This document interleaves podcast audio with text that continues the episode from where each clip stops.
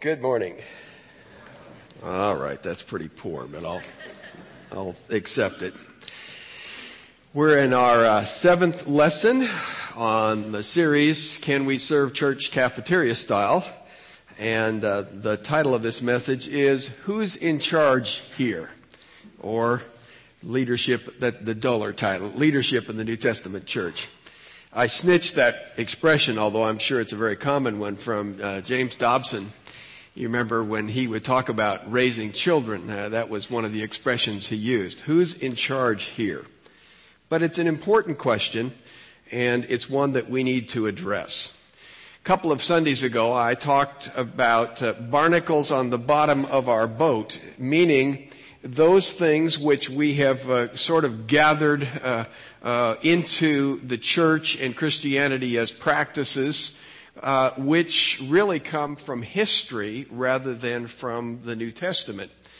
And I want to focus on a couple of those barnacles, uh, pretty big barnacles, uh, this morning as we talk about leadership in the church. And specifically, I would be talking about the laity clergy distinction that is so common today, and also the office of pastor, which has become uh, generally accepted uh, except for the fact that you don't find it in the New Testament, and that's why it's what I would say is a barnacle.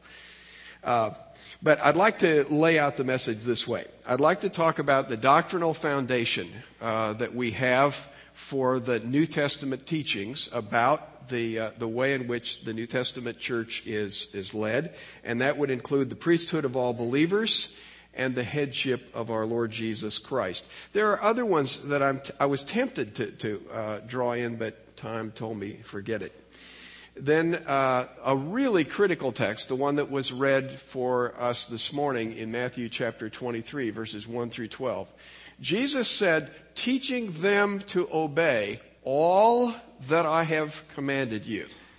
What we had read to us was a command. And, and I think all of us have to struggle a bit with how we come to terms with that, but that is what we are to do.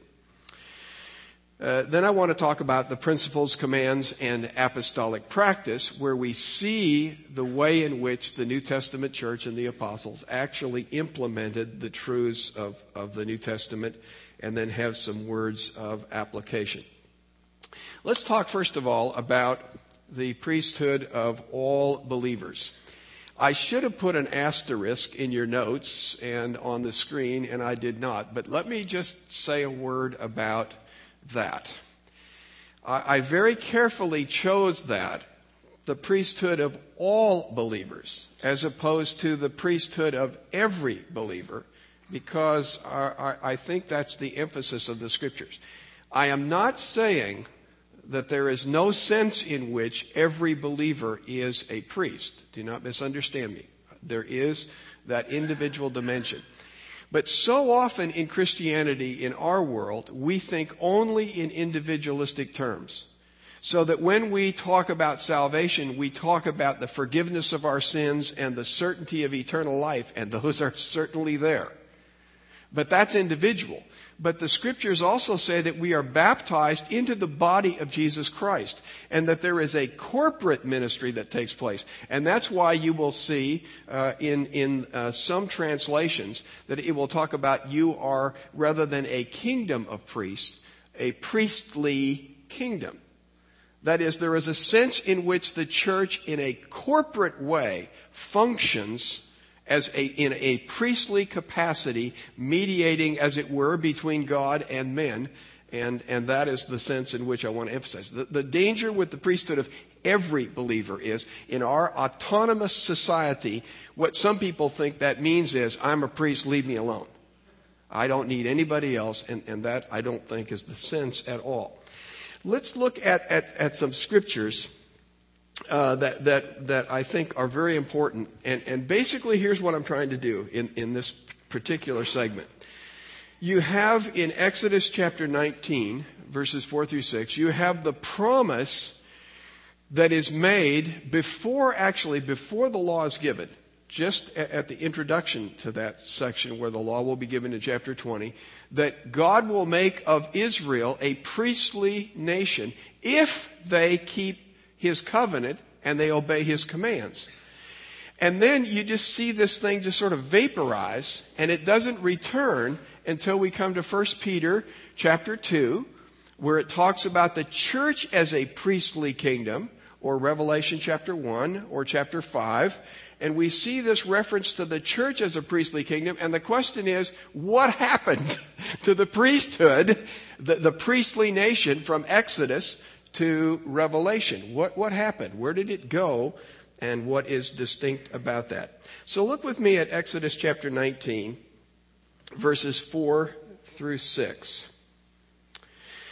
You yourselves have seen what I did to Egypt and how I lifted you on eagle's wings and brought you to myself. And now, if you will diligently listen to me and keep my covenant, then you will be a spe- my special possession of, out of all the nations, for all the earth is mine, and you will be to me a kingdom of priests and a holy nation.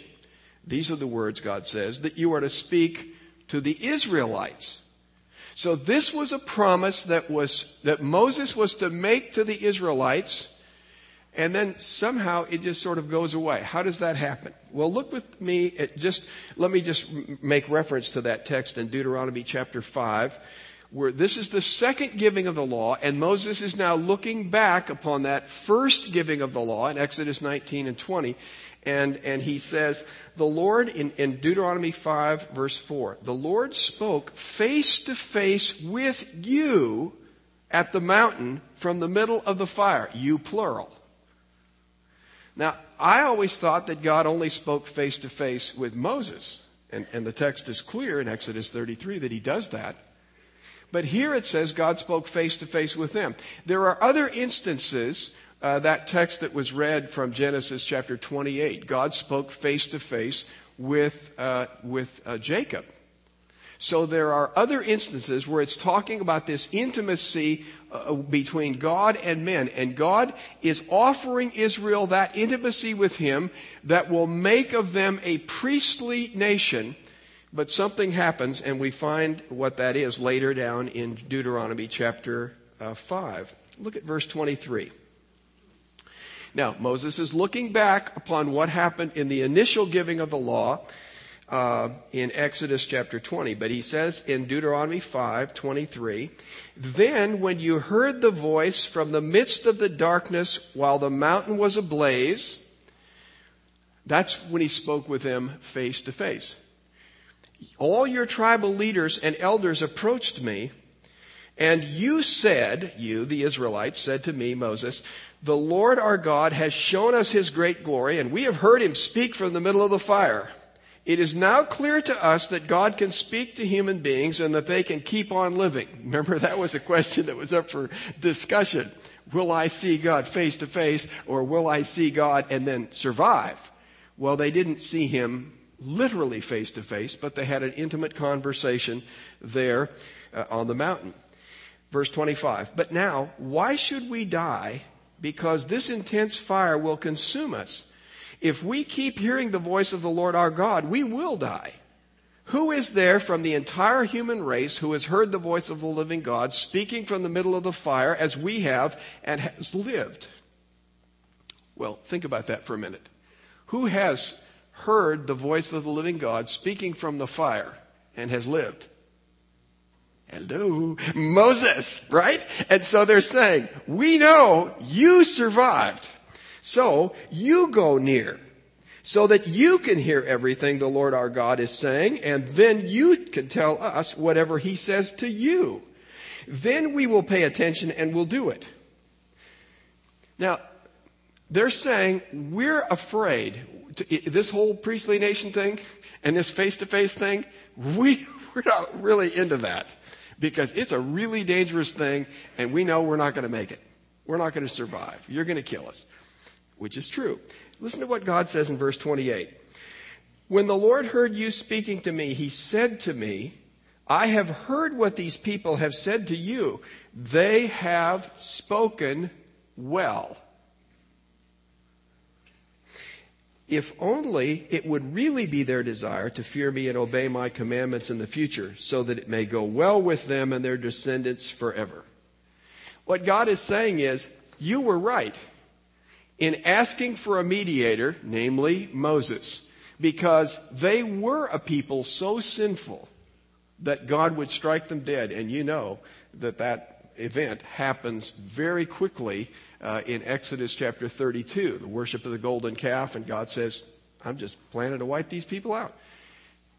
He could have done it, and we read in the book of Numbers, chapter 14, God said that happened 10 times.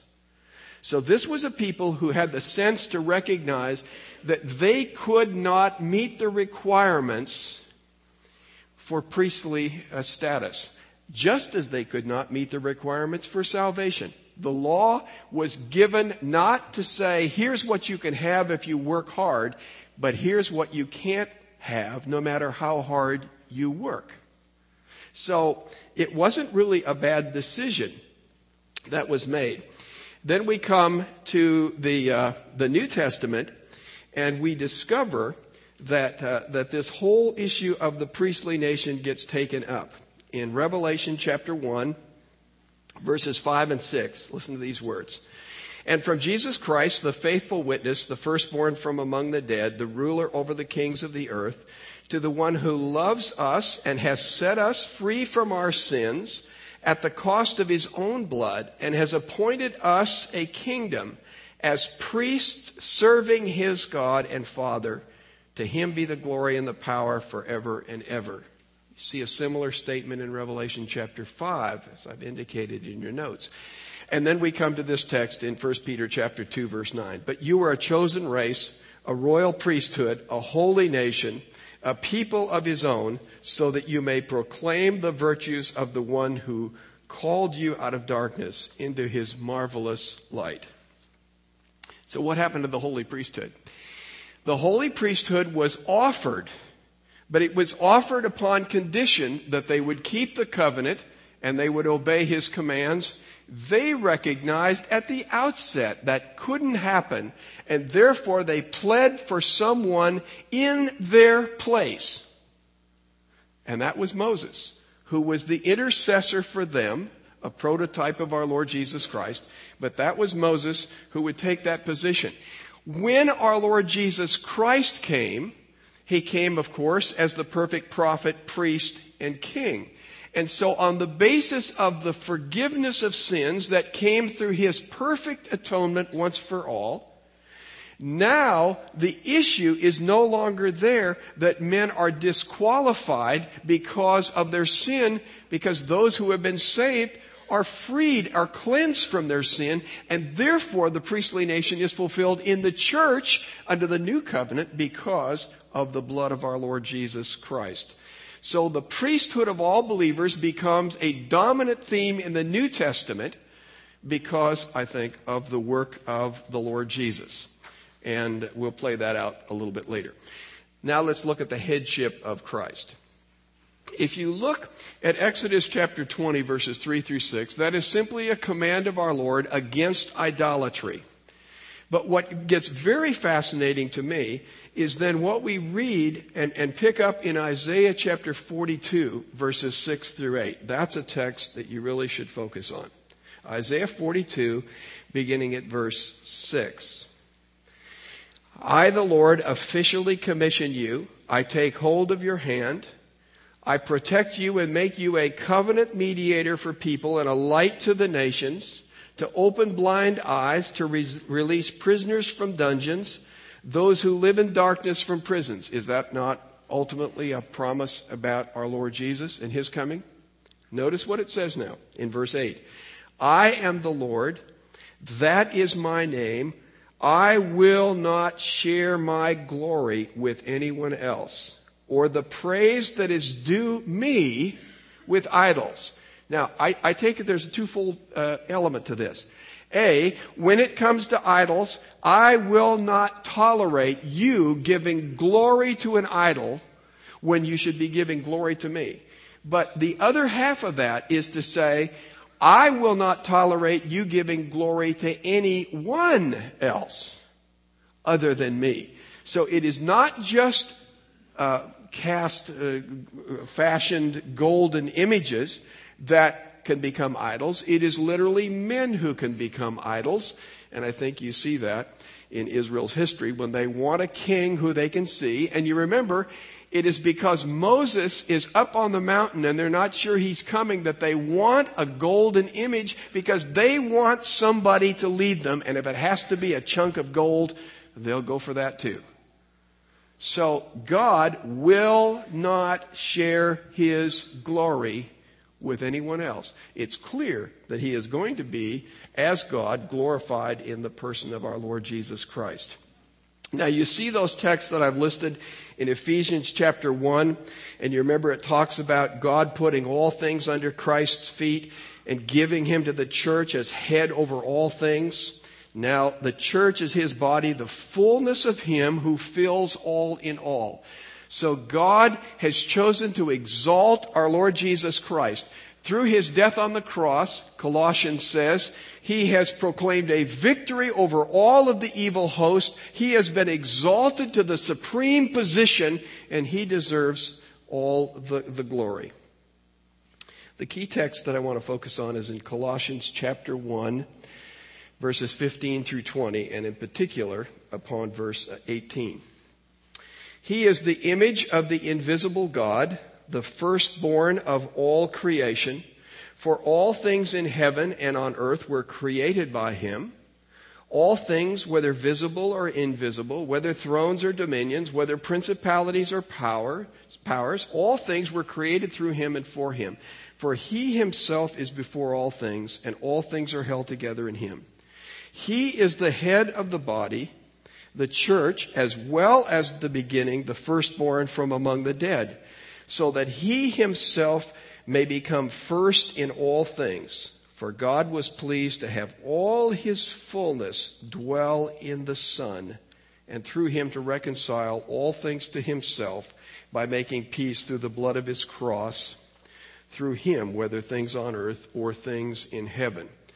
You'll notice there that I, I cited uh, not only the Net Bible, but look at the uh, New King James, and I must confess I sort of prefer this last uh, rendering. And he is the head of the body, the church, who is the beginning, the firstborn from the dead, that in all things he may have the preeminence. Now, that really is a very, very serious statement, and I believe it is the theological basis for why our Lord can say what he does in Matthew chapter 23. What does it mean to be the head? Uh, well, we don't have time to go into that very much, but let me just say this. Headship it, involves source. Jesus is the head of the church in the sense that he is the one who brought the church into being, just as you have the head of a river and so on. Headship involves guidance and sustenance. And we see that in terms of the relationship of the head to the body. But one of the things that's associated with that is supremacy. The head is that thing which gets visibility and prominence, and I think that is related to Paul's words about how we, heads are dealt with, male versus female, in the church, is that somehow the head is the place where prominence and glory is displayed. And if Jesus Christ is the head of the church, then he must be preeminent. And anything or anyone who takes away or seeks to take away any prominence or glory or preeminence that belongs to him, they're in trouble. And, and Jesus made that, I think, crystal clear. Now let's go to uh, Matthew chapter 23 and talk about the things that our Lord Jesus says there. This is a tough text. This is a tough text. And as we read it, you have to say, it's just full of ouches. Uh, when, when Jesus starts out, he says in verse 1, or verse 2 the experts in the law and the Pharisees sit on Moses' seat. Now, he doesn't really make a comment about whether that's legitimate or not, but the reality is the office of scribe and the office of Pharisee, so far as I can tell, is not really a biblical office. It sort of came about like offices in the churches do today. Jesus lets that one ride because what he's saying is, so far as you as a nation are concerned, here are the people who have, who, who are in authority. And I couldn't help but think about that text in Romans 13 where, where our Lord now, uh, Paul is speaking uh, and, and, says of civil authority, there is no authority except from God, and those which exist are established by God. I think what our Lord Jesus is saying is these religious leaders have been placed in a position of authority. And to the degree that it is possible, you are to regard that authority and you are to acknowledge it.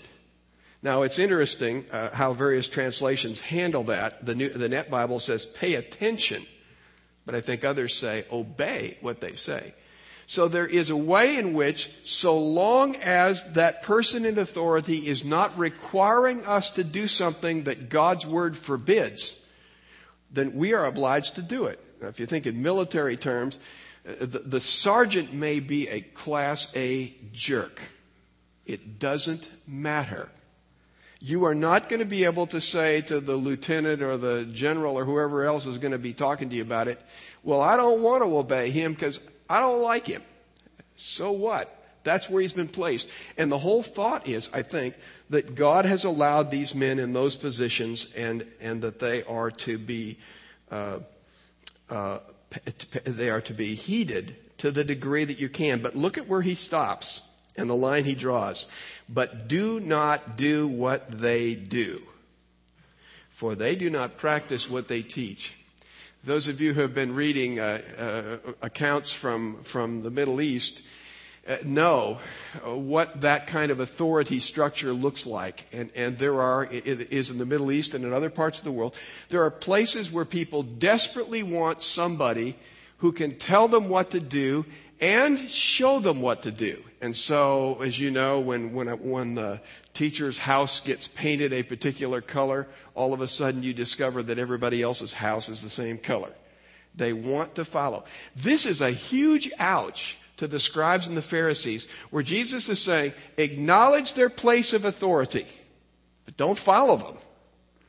Well, that's huge. That is huge for him to say that. And he says the reason is they don't practice what they preach. They don't, they're hypocrites.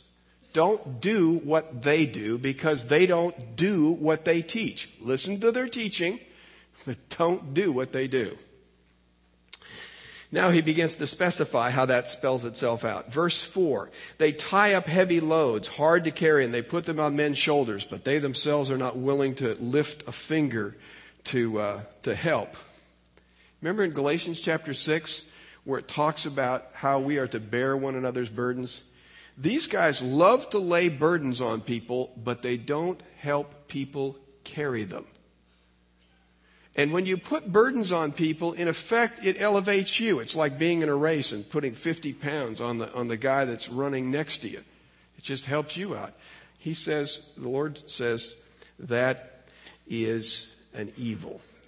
They seek status rather than service. They want places of honor. They want titles of honor. They, they trip all over themselves so that they can be in that perfect, proper place where everybody says, here's number one. So that's the model that we are not to follow. Now look at the lessons in leadership that Jesus gives us beginning at verse 8. But you are not to be called rabbi, for you have one teacher, and you are all brothers. I think this may be the key to understanding all of those, and, and it is this way.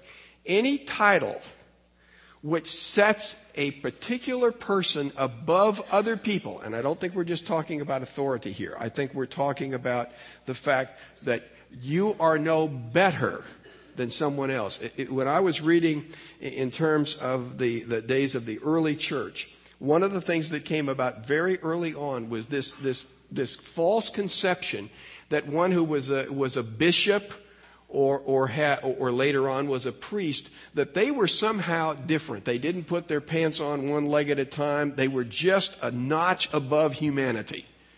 That's just not true. And Jesus is saying, you are all a brotherhood. You are all equal. And when you start elevating somebody up there, this is Jesus' place. This is Jesus' place. And, and you guys are all down here. So don't elevate yourself above uh, other people. Now, obviously, God has given men positions of authority. But where one man gets set up above the others, it seems to me, is a problem. These were all apostles who were in positions of authority, but one man was not to be their superior, as I see it. Only God is to do that. I was thinking this is an, this is an easy. I like to stay on this verse because I, I think of uh, the imam, I can think of the ayatollah, I can think of all kinds of other titles, and I can say, "Ooh, do not be called rabbi." This ought to really hurt the Jewish folks. So I want to stay there, but it goes on, and he says, "Do not be called father, for God is your father." Now, he says, don't call anyone on earth your father because you have a heavenly father. Now, I do not personally understand that to be a, a, a prohibition against calling your biological father a father. You can call him dad or pop or whatever you want, but I don't think that's the point. When you look in the Old Testament, you remember the prophets were called fathers. My father, my father, the chariots uh, of Israel and the horsemen of Israel.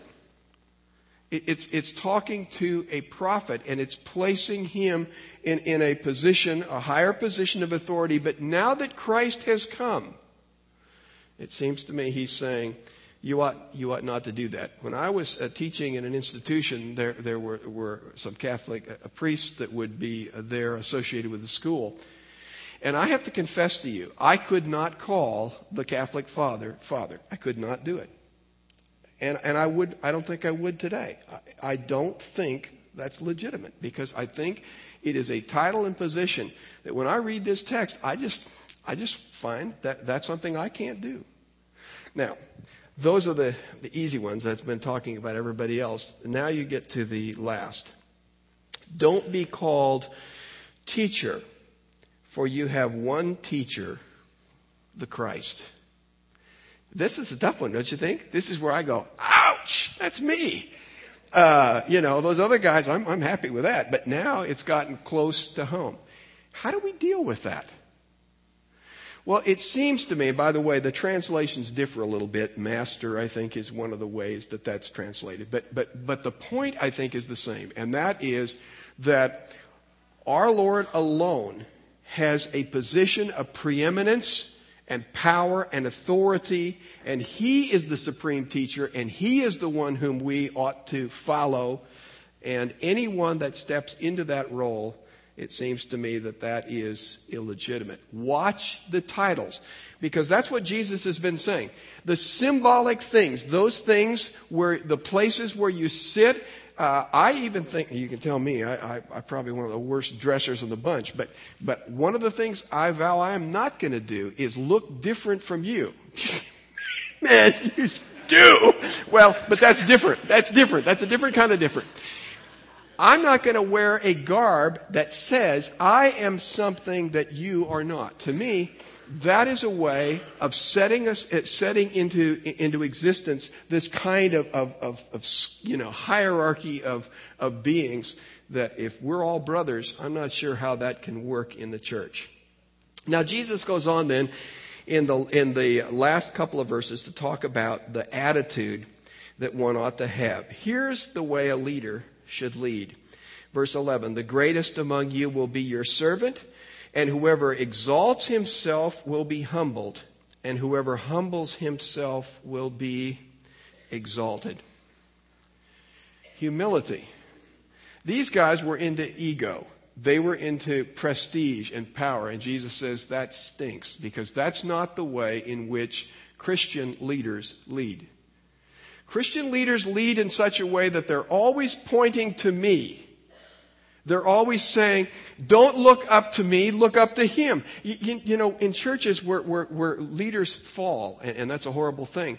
But in some churches, it's more devastating than in others because people have put too much stock in the person rather than in Christ. When you have people who are too devoted to you and the Lord takes you out one way or the other, then people may be, uh, uh may be stumbled by that. Whereas if all of our teaching has been saying, don't follow me, follow John the Baptist. Don't follow me, follow him.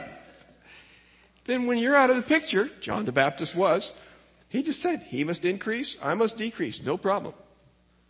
Seems to me that's what our Lord's saying. Oh, by the way, as I think through the New Testament, I don't know of one occasion in which any of the apostles are ever called by one of those labels.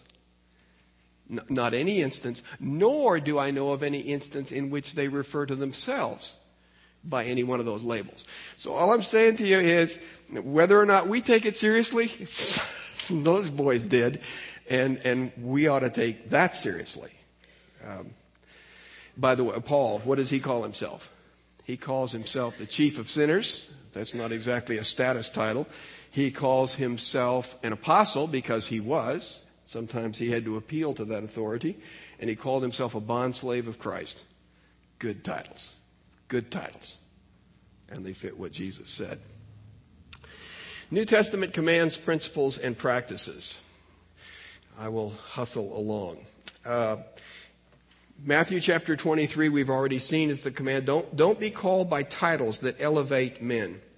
Titus chapter 1, appoint elders, plural, in every city. I think you could gather from that that the church is to be ruled, is to be governed, is to be led by a plurality of elders in each and every church. 1 Peter chapter 5, shepherd the flock by the way, isn't that interesting? Aren't there kind of reminiscences of John chapter 21? Do you love me, Peter? Do you love me? Feed my sheep. Now Peter's saying, shepherd the flock. Acts chapter 20, uh, chapter 28 through 31. In particular, there Paul is addressing the elders of the church in Ephesus and he is telling them to be on guard because there is going to be doctrinal impurity. The same thing was true in Titus chapter 1 and in 1 Timothy as well. One of the things that elders do is to guard and protect the flock from false teaching. General principles. You're all brothers. I think that we've talked about that, and maybe the priesthood of all believers fits in with their, that as well. Body life, and by that I mean the, the concept of a body that is made up of a diversity of people with a plurality, with a diversity of gift that are all working together so that when we talk about ministry, the ministry of Christ, we are talking about the ministry of Christ through his body. Not just individuals, but the body working together in unity and harmony. By the way, uh, let's just talk about unity for one second. There is the unity of uniformity. That's where you got one man on top and everybody knows when he cracks the whip, or she in some cases, I suppose, where, where uh, everybody's got to get in line. That's uniformity. Where Christian unity, the unity of the Spirit becomes evident is when the Spirit of God is working in every one of you, in your hearts and lives, and we all are working together and accomplishing what God has for us as a body. Granted, with the involvement of, of elders as well. But when we have that kind of unity, that is a unity that should catch our attention. Fourth, I didn't have this on your notes under the principles and commands. The Word of God is our authority. This, I, I, I, had it on my notes. I didn't get it on the PowerPoint for whatever reason. But the Word of God is our authority. It is not man. That's part of what the Reformation was about. Uh, that you don't rely upon men, you rely on God's Word. And that's why Paul in Acts chapter 20, when he is warning them about these false teachers who are going to rise up from within, what Paul doesn't say is, I need to appoint an, a successor to me. I'm going to go. He tells them, I'm going to go and I'm, I'm not coming back. So I need to appoint a successor to me so we can make sure that everything takes place right. He says, I commend you, what? To God and to His Word. It is the Word of God that is the authority. If a leader or a teacher has authority, it is the authority of Scripture. If that teacher steps beyond the limits of what Scripture says, the authority just isn't there. That's the basis for authority. Okay, quickly. the New Testament uh, commands, principles, and practices as in terms of how to lead. Well, Matthew 23, not like the Pharisees and the scribes. Matthew chapter 20, not like the Gentiles. You remember the, the Gentiles, they love to push people around, and uh, this is this is in the context of James and John, his mother uh, coming and asking Jesus if her sons can be on the right side and the left side, and Jesus says, "You know that the rulers of the Gentiles lord it over them, and those in high positions use their authority over them. It must not be this way among you. Instead, whoever wants to be great among you must be your servant, and whoever wants to be first among you must be your slave. For just so the Son of Man did not come to be served, but to serve and to give his life as a ransom for many. it is interesting, I will say, and I've got in my notes, not like the false apostles of 2 Corinthians 11 verse 20 Remember where Paul says, For you put up with it if someone makes slaves of you, if someone exploits you, if someone takes advantage of you, if someone behaves arrogantly toward you, if someone strikes you in the face. There are some Christians who are just masochists. And, and they want to go to church and they want to have the preacher just whip on them so they can get all bloody and, and go out and feel guilty and, and whatever. And, and Paul says that is not, that is not our style. It is not our Lord's style. And uh, you remember, our Lord's style is Come unto me, all you who are weary and burdened, and I will give you rest. Paul says in Thessalonians, I came to you and I dealt with you as a nursing mother deals with her child. That's the biblical model for leadership, not the arrogant, self assertive style of some uh, the New Testament uh, practice. And, and, bottom line, if you look at all those texts, Acts chapter 6, the, the issue of the widows being fed, and the deacons or proto deacons, depending on how you want to call them, uh, being appointed. Acts chapter 13, uh, Barnabas and Saul being sent out. Uh, on their first uh, missionary journey. Acts chapter 14, they everywhere on their return, they, they appointed elders in every church. Acts chapter 15, the Jerusalem Council, and Acts chapter 20, that whole text, all of those is speaking to a plurality of elders. Nowhere in the New Testament do you ever see one person who is the head of that church. Our Lord Jesus Christ assumes that role, and he does very well, and nobody's supposed to get in it. So, what you have is leadership by a plurality of men uh, consistently throughout the New Testament. And I guess I just have to say this, folks, there is just nowhere in the New Testament that ever calls any man the pastor of the church. Nowhere. And that's just a barnacle. And we just got to come to terms with it. And, and you could say, well, maybe, you know, it isn't just the changing of the label so that a rose by any other name is still a rose. It's the reality. Nobody is to take our Lord's place in the church. He is at work in the leadership of the church, in a plurality of men, so that when decisions are reached, it is apparent that He has directed that through His Spirit. In the, in the, in the Lord's Supper meeting, in the worship meeting in the mornings, I, I've, I am very reluctant to participate there because I think it's critical that people see that is a meeting where when somebody comes and they look around and they say, who's in charge here? You want to say, He is. That's what it's about. People ought to see Jesus. I'm, I'm going to jump to the end and just say this. I want personally, and I believe the elders want it as well, that when somebody walks into the church, when they, when somebody asks them what we're about, that their answer is, it's all about Jesus. It's not about this is the church where so and so preaches. It's not the church where, where this or that goes on. This is the church where Jesus leads his people, where his people worship and adore him. And nobody gets in the way of that. And he leads and he is exalted. I was thinking of the text in 1 Corinthians 10, verse 31. Whether then you eat or drink or whatever else you do, like doing church, do all to the glory of God. Isn't that what the New Testament keeps saying? God has exalted his son so that he may receive all the glory. And that's really the point of all this. There is a group of men who lead in the church so that Jesus Christ himself is seen as the head and he is the one who gets the glory. That's what we're about. That's what we strive to do. That's why it isn't just me that preaches. Well, I, I preach a, a, a probably, uh, I know the majority of the time, we want other gifted men in our body to speak and to demonstrate that there is a plurality of gift.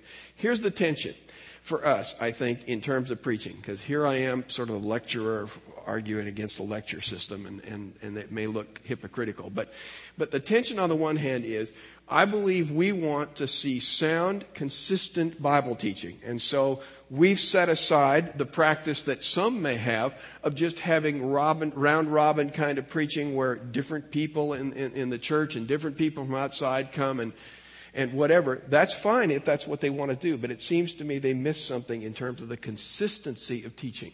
On the other hand, we want to be very careful that we do not exalt any person to a place they ought not to be or give false impressions. And I have to tell you this. My job, I, I, I'm referred to often as a teacher, sometimes as a pastor teacher. That's a gift. That's not an office. And there are other gifts. It's not the gift of leadership. It's not the gift of administration. And so what you will see is that I have a particular function and role to play, but when it comes to how things go, I mentioned, you know, the elders meetings. I don't lead those meetings. I do not set the agenda.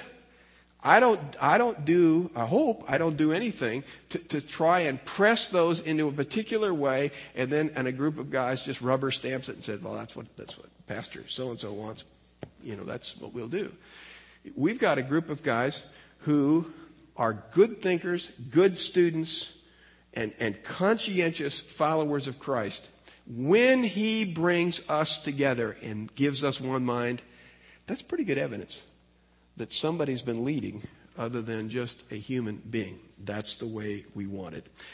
It's all about Jesus. If you happen to be here and uh, this is your first time or you, uh, uh, you don't know the Lord Jesus, let me make it clear. This is about Him. This pulpit is to point to Jesus. It's to say to you, He is the one who is the way, the truth, and the life. He is the one who has the words of eternal life. He is the one who died on the cross of Calvary. He is the one who rose from the dead. He is the one who gets the glory, and He is the one who is the head of the church. And I pray to God that He is the one who has saved you. Father, we thank you for these texts. Thank you for the Lord Jesus and the way in which He led. Help us to be like him in that regard. Help us as elders to, to manifest the headship of our Lord Jesus Christ. Help us as a body to manifest that we are a priesthood as a body collectively as well as individually. Help us to live out the Lord Jesus before men and draw them to him. In Jesus' name.